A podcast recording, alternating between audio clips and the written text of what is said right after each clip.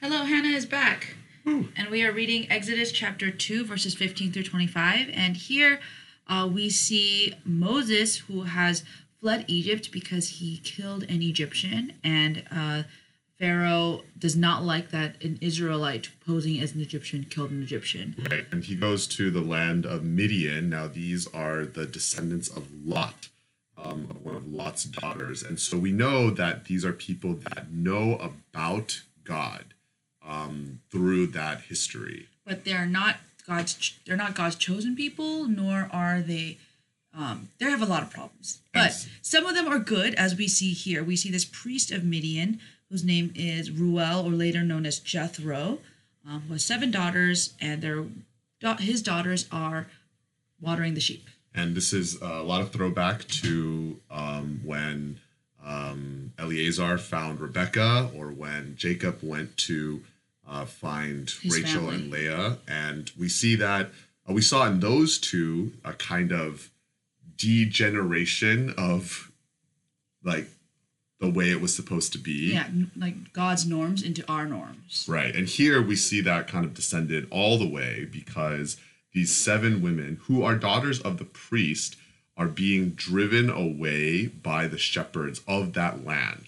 That this is how little regard for God there is amongst those people. And little regard for women. And little regard for women, where basically they're like, we want to water our sh- our flocks first.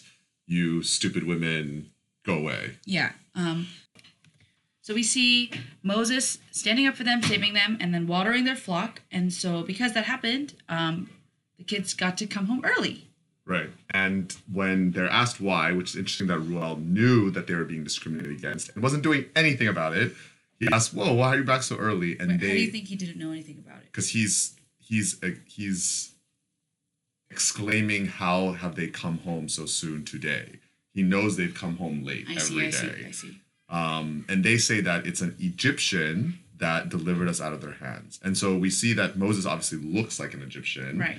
He's being associated as an Egyptian, um, even though he is actually an Israelite. Right. And so um, Ruel calls his daughters to go bring him, and he joined them. Um, this man who was homeless after being kicked out of Egypt does find a home here in Midian.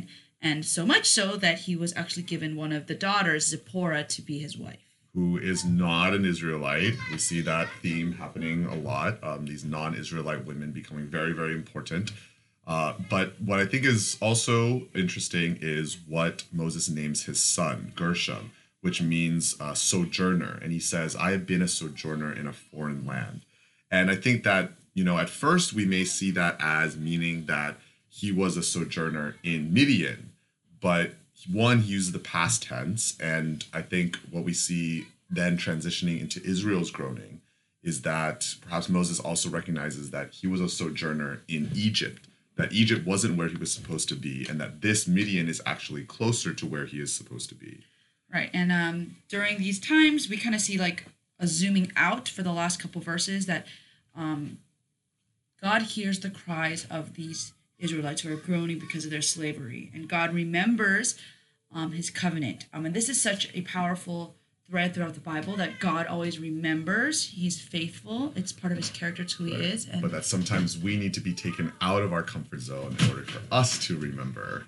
and our kids are invading. So goodbye. Right. Um, but one last thing, I think, you know, is us looking at um, the view of Zipporah, right? This woman who is in this social norm and then sees an Egyptian who she should be discriminating against as well, right? Because they're foreigners, um, yet being saved. And I think that, you know, we oftentimes want to fall into social norms of men and women. Uh, and here, a lot of those norms kind of get thrown out the window in favor of God's plan, right? These foreigners are getting married, these different people are doing different roles.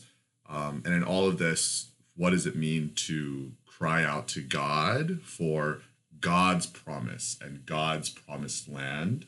Which I think later in Hebrews and Revelation, we understand as being we're all sojourners. We're all not where we're supposed to be. And our job isn't always to create the most comfortable environment here on earth, but to look forward to our heavenly home. Okay, bye.